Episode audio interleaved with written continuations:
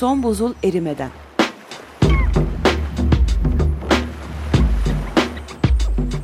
Küresel iklim değişikliğinin bilimsel gerçekleri üzerine.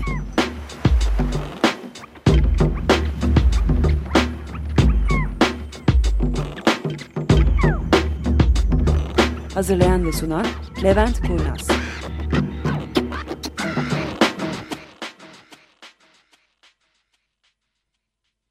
Merhabalar, programa hoş geldiniz. Bugün Tufan bizimle. Merhabalar. Berkız da var. Merhaba. Yeni dönem başlıyor. için takımı birazcık toplamak daha kolay oldu şu programda. Bildiğiniz gibi bize ulaşmak istiyorsanız e, Twitter ve Facebook üzerinden ulaşabilirsiniz. Facebook'ta sayfamız var Son Buzul Erimeden diye. Aynı şekilde Twitter adresimiz de Son Buzul. Buradan bize ulaşıp programda neler konuşulmak istendiğini, sormak istediğiniz herhangi bir şeyi. Çünkü iklim konusunu konuşuyoruz bildiğiniz gibi. Bu konularda da insanların sormak isteyeceği, akıllarına takılan pek çok şey olabiliyor. Hatta yani normalde dostlar arayıp ya bu gazetede okuduk doğru mudur gibi şeyleri soruyorsa siz de rahat rahat bu ortamlardan soru yöneltebilirsiniz. Program sırasında da gönderebilirsiniz elimizden geldiğince. Bunları program sırasında da cevaplamaya çalışacağız. Bugünden itibaren esasında biraz daha değişik ve ilginç bir program yapmaya başlayacağız. Onun temel sebebi de biz programımıza bir tane sponsor bulduk. Programımıza bulduğumuz sponsor esasında Türkiye'de enerji verimli ürünlerin piyasa dönüşümü projesi. Bunlar bizim programımızı destekliyorlar ve biz de bu program içerisinde önümüzdeki 8 ay boyunca Türkiye'de enerji verimli ürünlerin ne olduğunu, nasıl kullanıldığını ve bunun iklim değişikliği üzerine etkilerinin ne olduğunu konuşmaya çalışacağız elimizden geldiğince. Tamam mı? Evet. Heh, konumuz bu. Şimdi bu projenin amacı ne? Resmi olarak birazcık önümdeki ekrandan okuyacağım onun için hızlı olursa kusura bakmayın. Daha az enerji tüketen ev tipi cihazların piyasa dönüşümünü hızlandırmak suretiyle Türkiye'de konutlardaki elektrik enerjisi tüketimini ve bu tüketimden kaynaklanan sera gazı salımlarını azaltmak. Yani esasında bu proje tamamen bizim programımızın orta göbeğine oturuyor. Evet. Bizim derdimiz çünkü bir şekilde sera gazı salımlarının azaltılması. Türkiye'de de sera gazı salımının neredeyse en önemli sebeplerinden bir tanesi elektrik enerjisi üretimi. Ve her ne kadar biz ortaokul lisede öğrenirken elektrik enerjisini daha çok barajlardan kazandığımızı şu anda barajlardan kazanmıyoruz. Doğal gaz yakarak elektrik enerjisi üretiyoruz. Olmazsa kömür yakarak elektrik enerjisi üretiyoruz. Yaklaşık %30 civarında elektrik enerjisini barajlardan kazanıyor Türkiye. Kömürü yurt dışından alıyoruz bir kısmını elektrik enerjisi üretiminde kullanılan kömürün. Doğalgazın neredeyse tamamını yurt dışından alıyoruz elektrik üretiminde kullanılan. Bunları bir araya koyduğumuzda da eğer biz evlerde daha verimli çalışan ev aletleri kullanacak olursak bu evet A elektrik faturamızı azaltıyor. B e, bu elektriği üretmek için yurt dışına para veriyoruz. O yurt dışına verdiğimiz para azaldığından dolayı ülke ekonomisine çok ciddi bir katkısı var. Ve C tabii önemli olan bu program açısından sera gazı salımlarını azaltıyoruz. Çünkü doğal gaz yakılmıyor, kömür yakılmıyor, petrol yakılmıyor bu elektriği üretebilmek için. Onun için de biz bu projeyi çok seviyoruz. Şimdi bu proje kimin projesi? Öncelikle Enerji ve Tabi Kaynaklar Bakanlığı Yenilenebilir Enerji Genel Müdürlüğü yürütücü kuruluş bu projenin içerisinde. Ortak olarak Bilim, Sanayi ve Teknoloji Bakanlığı var. Sonra Türkiye Beyaz Eşya Sanayicileri Derneği var. Sonra ismini şirketlerin ismini kullanmayın dediler. Evet. Rütük kızıyormuş. Onun için şirketlerin ismini kullanamıyoruz. Ee, Küresel Çevre Fonu var ve uygulayıcı kuruluş olarak da Birleşmiş Milletler Kalkınma Programı var. Biz bu projeyi Birleşmiş Milletler Kalkınma Programı çerçevesinde sizlere getirdik. Altyapımız ne bu konuda? Diyor ki proje hızlı artan elektrik tüketimi Türkiye'de son 10 yılda %79 artmış elektrik tüketimi ülkemizde ve karbondioksit salımı 1990 yılında 140 milyon tonken 2010 yılında 326 milyon tona çıkmış. Hani biz söz vermiştik Rio'da evet. 1992 yılında karbondioksit salımlarını azaltacağımıza ve yüzde yaklaşık olarak 5-10 arası azaltacağımıza dair söz vermiştik. 140 milyon tonu 10 azaltsak 14 milyon ton gitti. 120 ne der ya? 6 milyon. 126 milyon tona düşmemiz gerekirken biz 326 milyon ton yani Yani 200 %10 milyon falan ton. hani artış da değil. %10 Evet. da değil. Yani sayı, sayılar çok ortada bu gayet rahat anlaşılacak bir şey. 126 milyon tona düşürmemiz gerekirken 2010 yılına yılı rakamlarında biz bunu 200 milyon ton arttırmışız. 326 milyon tona çıkmış e, karbondioksit salımı. Dolayısıyla da bu karbondioksit salımlarına elimizden geldiğince bir dizginlemek en önemli problemlerimizden bir tanesi. Ve tabii elektrik tüketiminde de en önemli ve en hızlı büyüyen sektör konut sektörü ve yani konutlarda kullanılan elektrik. Dolayısıyla da bu konutlarda kullanılan elektriği ne kadar çabuk, ne kadar hızlı ve ne kadar yoğun bir şekilde azaltacak olursak ülke ekonomisi artı çevreye saldığımız karbondioksit açısından çok faydalı bir iş yapmış olacağımızı düşünüyoruz. Burada yapılan e, bir takım öngörüler var. Bu 3.8 milyon ton karbondioksit. Bu ne demek? Piyasa izleme sisteminden tahmin edilen enerji tasarrufu ve sera gazı azaltımı hedef ürün grupları için 3.8 milyon ton karbondioksit.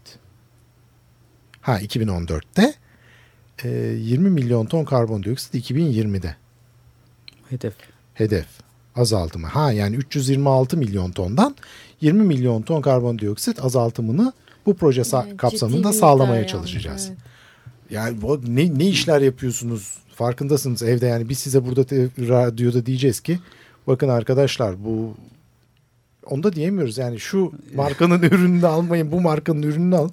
Ama sadece şeyi söyleyebiliyoruz bakın. Bu hani A plus Evet. A++ enerji sınıfları. enerji sınıfları bunları kullanın ve nasıl kullanın bunları anlatmaya çalışacağız size bu proje içerisinde. Ve bu bittiğinde hedeflenen 20 milyon ton karbondioksit salımının azaltılması 2020 yılında. Gayet sağlamız demek ki. İnşallah buna da bizim katkımız olur böyle. Tamam. Ve tabii milli ekonomide önemli ölçüde tasarruf diyor notlarımız. Bu program esasında üniversitelere yönelik bir program. Dolayısıyla bize verdikleri görev bu konuda e, yani başka konular da var da bizi ilgilendiren kısmını söylememiz gerekirse ileriye dönük öğrenme, uyarlayıcı yönetim ve gerektiğinde projenin başka ülkelerde tekrarı için proje sonuçlarının analiz edilmesi ve raporlanması ener eğitim kuruluşlarının müfredatlarında enerji verimliliği konusunda daha fazla yer verilmesi gibi altına devam ediyor.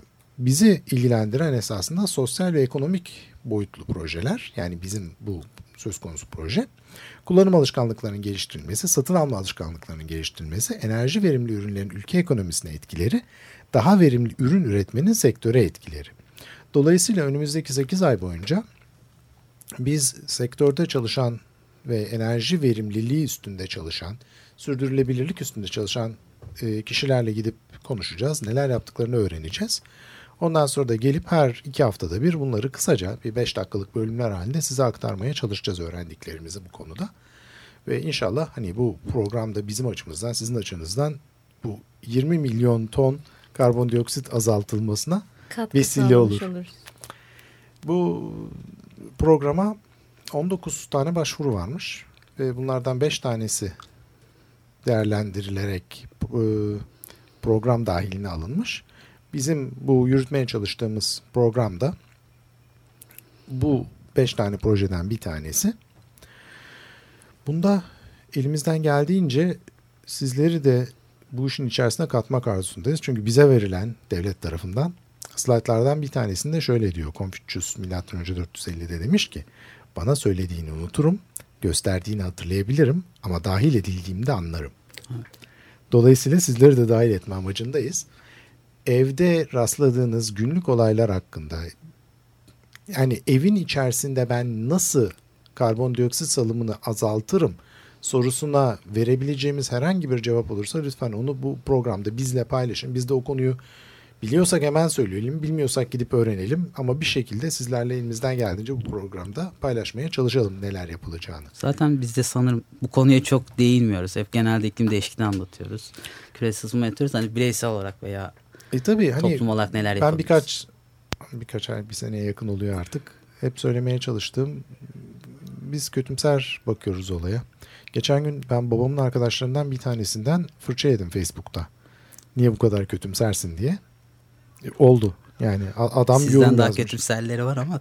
Ha yok yani tamam da yani niye bu kadar kötümsersin biraz da iyi haber ver diye. Ben de ertesi gün şey geçtim. E, kelliye karşı ilaç bulundu. Onun altına da not yazmış. Aa hocam bu çok iyi oldu. İşte böyle geçelim diye. Şimdi e, dolayısıyla hani evet kötümseriz çünkü durum hoş değil. Şimdi Şubat ayına geldik. Belkıs burada Kolsuz da geziyor. geziyor. Ee, sokakta dolandığımızda işte demin bir yerin önünde gene marka vermeyelim önünde oturmuş bir bayan gayet askılı. Ee, bu, bu, bu tür havalar bunlar sıcak havalar ve çok çok daha artması bekleniyor hava sıcaklığının ve normal değil. Evet. Yani o, o, o hangi gün neyi nasıl konuşuyor olursak olalım içinde yaşadığımız zamanlar normal değil. Dolayısıyla da bizim elimizden geldiğince önlem almamız gerekiyor buna. Her iki anlamda bir salımlarımızı azaltma anlamında yani daha az karbondioksit salacak şekilde yaşıyor olmamız gerekiyor. İkincisi de bunun sonu iyiye gitmiyor. Yani bunu istediğiniz kadar az kötümser konuşayım. Bunun sonu gerçekten iyiye gitmiyor. Az evvel kapıda konuşuyorduk Ömer abiyle. Ee, geçenlerde yayınlanan bir makale e, PNAS'te. Adamlar diyorlar ki eğer bir önlem alınmayacak olursa bu yüzyılın sonunda senelik deniz seviyesi yükselmesinin insanlığa bedeli 100 trilyon dolar olacak. Şimdi hem sabah programı hem biz aynı şekilde dumur olduk kaldık. 100 trilyon dolar korkunç bir rakam. Senelik bu da.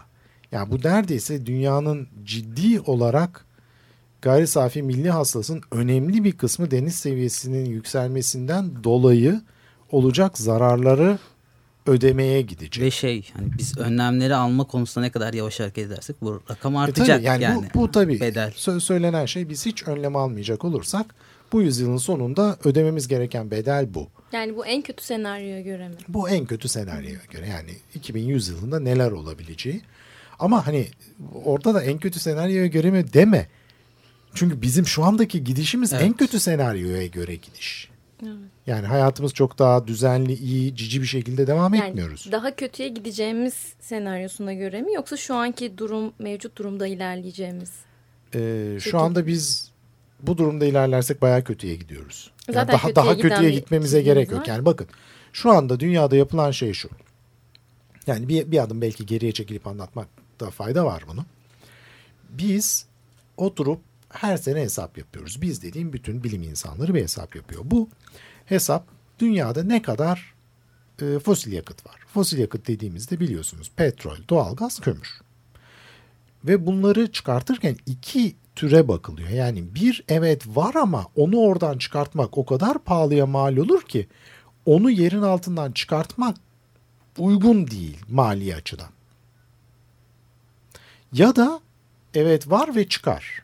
Kaynakları bu şekilde ayırmak zorundayız. Mesela şu anda e, Kuzey Buz Denizi'nin altında çok ciddi miktarda petrol ve doğalgaz kaynakları var.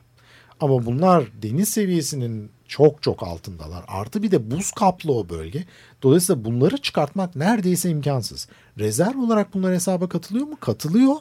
Ama bunlar çıkartılması zor olan rezervler olduğunda biz ne kadar kötü olacağımız hesabına bunları çok fazla oturtmuyoruz. Yalnız bu ne kadar zor çıkartılır temelde bir tane faktöre bağlı. O da çıkarttığın nesne kaç para ediyor? Doğal olarak. Şimdi 3-5 sene önce petrol pet, do, e, ham petrolün varil fiyatı yaklaşık olarak 40-50 dolar bandındaydı. 40-50 dolar bandındayken çıkartma maliyeti 30-40 dolar bandında olan petrolü çıkartmak makul değildi. Dolayısıyla biz hep kötü senaryoları hesaplarken bunları hesaba katmıyorduk çıkartılması zor olan petrolleri. Yalnız ham petrolün varil fiyatı şu anda Gönderince. 100 doların üstüne çıktığı anda o zaman yapılacak şey bu 30-40 dolar eskiden çıkartılması uygun olmayan petrollerde çıkartılmaya başlandı. Dolayısıyla tehlike her geçen gün katlanıyor. Ama bu şu demek değil bizim hayatımız açısından. Yani orada öyle bir tehlike var. Ve bu kötü senaryo. Şimdi biz insanlık olarak her geçen adımda kötü senaryoyu biraz daha ileri taşıyoruz. Ve bu öngörülemeyen bir ileri taşıma değil, bu öngörülen bir ileri taşıma. Yani biz biliyoruz yer altında ne kadar petrol, ne kadar doğalgaz. Ama kendimize ihtimal vermiyoruz o kadar kötü olabileceğimize. Ama sonra fark ediyoruz ki evet o öngöremediğimiz kadar da kötü olmayı beceriyoruz evet. insanlık olarak. Bir araya gidelim ondan sonra devam edeceğiz.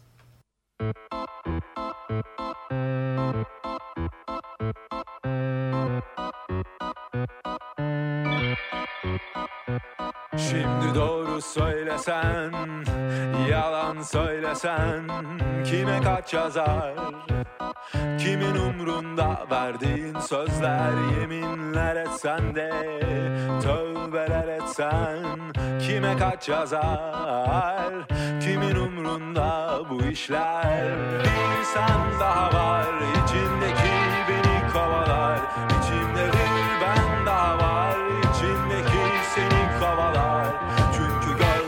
görse bile her şeyi göremezdi asla kendini. Ay.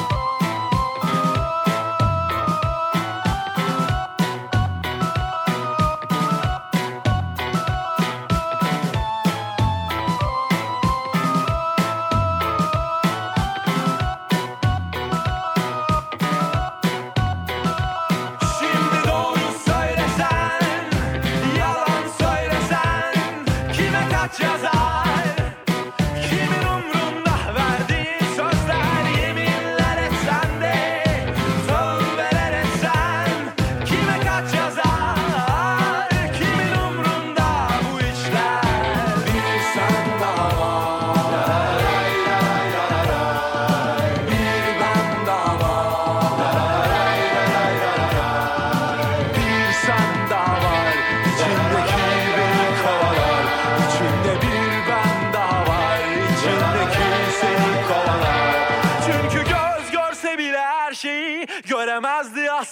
kendini. Kendini.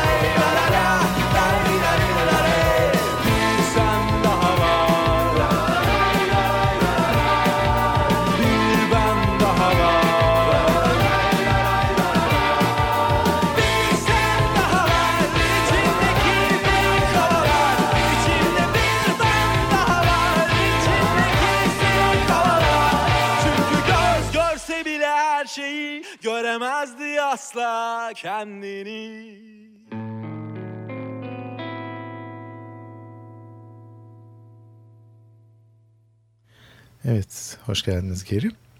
Şimdi e, bu, konular çok derin, buraya gireceğiz bunların hepsine ama bu programda şu lafı söylememiz gerekiyor bundan sonra aklınızda olsun.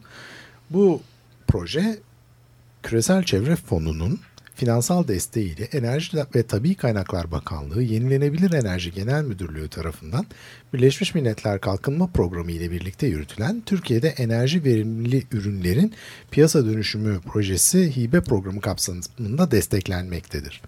Bu yapımın içeriğinden ben sorumluyum yapımcı olarak ve hiçbir şekilde Yenilenebilir Enerji Genel Müdürlüğü, Küresel Çevre Fonu ve Birleşmiş Milletler Kalkınma Programı'nın görüşlerini yansıtmamaktadır diyor. Şimdi esasında ben hani iyi şeyler söylediğimi düşünüyorum ve inşallah onların görüşleri de bu yöndedir. Doğru. Ama resmi olarak bu lafı söylememiz gerekiyormuş bundan sonra programlarımızda. Yani o program içerisinde söylediğimiz şeyler e, bizim kendi görüşlerimiz. Ama e, umarım dediğimiz gibi Yenilenebilir Enerji Genel Müdürlüğü, Küresel Çevre Fonu ve Birleşmiş Milletler Kalkınma Programı da bizim görüşlerimizi bu şekilde destekliyorlardır diye umuyorum.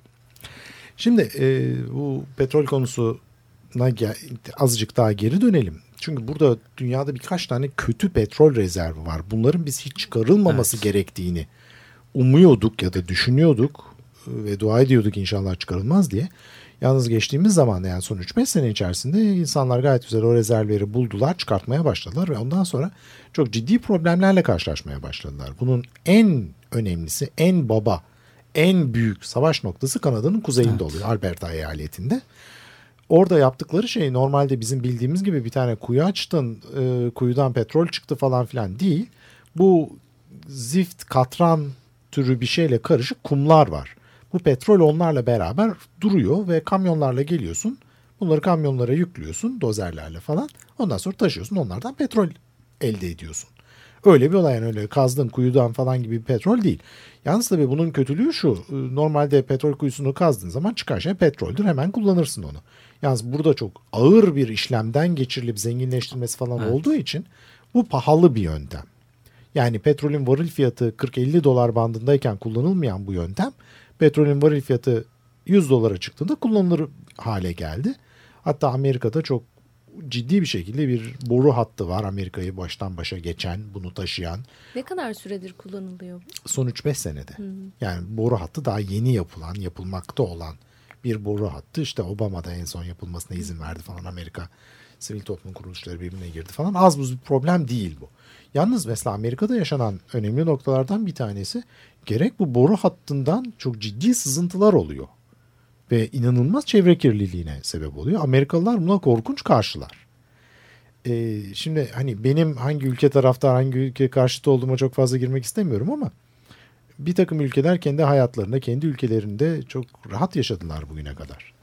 Yani zavallı Hintlilerin Bhopal faciası gibi çok ciddi çevresel yıkımlarla karşı karşıya kalmadı bu ülkeler. Ve birazcık artık yine kendilerine batmaya başladığında da ses çıkartıyor olmaları esasında çok kötü bir şey değil. Çünkü bu bizim hani e, program çerçevesinde konuştuğumuz bir takım kısıntıların yani daha verimli olmanın bunun da onlarda çok öne çıkartılabilmesi gereken bir konu olması lazım.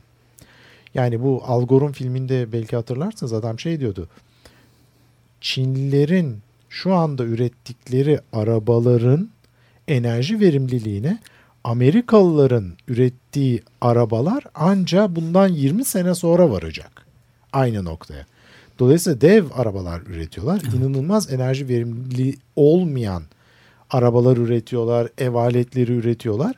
E, yavaş yavaş Amerikalıların da bunu görmeye başlaması esasında faydalı. Bir de Amerika'da mesela geçen e, son birkaç haftada son 10-15 günde ciddi bir problem oldu. West Virginia'da kömür çıkartmakta kullanılan bir kimyasal tankın nehre su kaçırdığı, daha doğrusu sıvı kaçırdığı, kimyasal kaçırdığı fark edildi. Ve çok ağır kanserojen maddeler dolu bu nesne bütün büyük bir bölgenin içme suyuna karıştı. Korkunç bir şey. Ve adamlar ne yapacaklarını şaşırmış durumdalar. Çünkü şimdi biz bize bakın abi ne olacak yani içme Geçer. suyu ne demek ki geçer falan diye bakıyoruz. Çünkü biz içme suyu dediğimiz şey gidiyoruz bakkaldan bir şişe su alıyoruz. Amerika'da öyle değil. Amerika'da musluktan akan su içiliyor.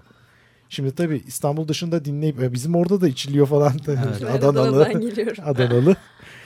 Ee, şimdi dolayısıyla biz İstanbul'da musluk suyunu içmeyi unutalı epey uzun süre oldu pek çoğumuz açısından.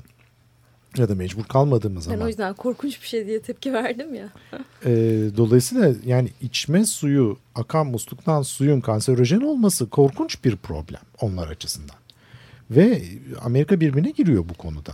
Ne yazık ki fakir eyaletlerinden bir tanesinde bu ol yani bunu bilmezsiniz ama West Virginia gerçekten Amerikan fakir eyaletlerinden bir tanesidir.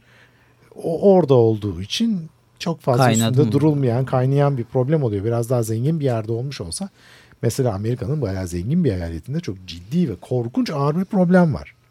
Kaliforniya inanılmaz büyük bir kuraklık alarmı vermek zorunda kaldı. Yani bu sadece biz değil Amerika'nın orta göbeğinde bu kuraklık problemi var. Mesela bu Amerika'da biliyorsunuz büyük bir soğuk hava dalgası var. Evet. Ama ona karşılık Alaska tam tersi inanılmaz sıcak bir havayla boğuşuyor. Normalden 18 derece sıcak Alaska şu sıra. Ve e, normalde kar yağması gereken yerlere ağır yağmur yağdığından dolayı e, yer kaymaları falan oluşuyor. Yani çığ olması beklenen yerlerde yağmur karları eritiyor ve bu bir çığdansa heyelana dönüşüyor. Çok kötü bir problem. Yani adamlar alışık değiller böyle bir problemle uğraşmaya. Tabii Türkiye'yi de biliyorsunuz. İstanbullarda İstanbul'daki barajların doluluk seviyesi yaklaşık %30 civarına düştü. Onun için her programda usanmadan bir kez daha söylemek zorundayız. Lütfen suyunuzu dikkatli kullanın. Çünkü 31 Mart'tan itibaren su kesintileri başlayacak. Gidin evinizin deposunu da temizletin. Deponuz yoksa depo yaptırın. Çünkü bu kış ve bu yaz çok zor geçecek İstanbul açısından en azından. Ve sadece İstanbul değil İstanbul'un çevresindeki bütün illerde aynı problem var. Diyerek herkese iyi haftalar diliyoruz. Hoşçakalın. Hoşçakalın.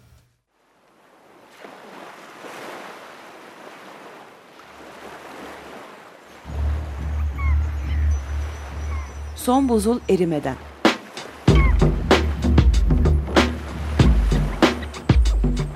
Küresel iklim değişikliğinin bilimsel gerçekleri üzerine.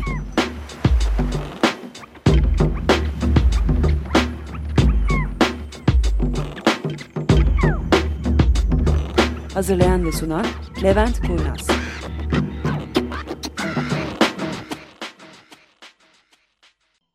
Açık Radyo program destekçisi olun.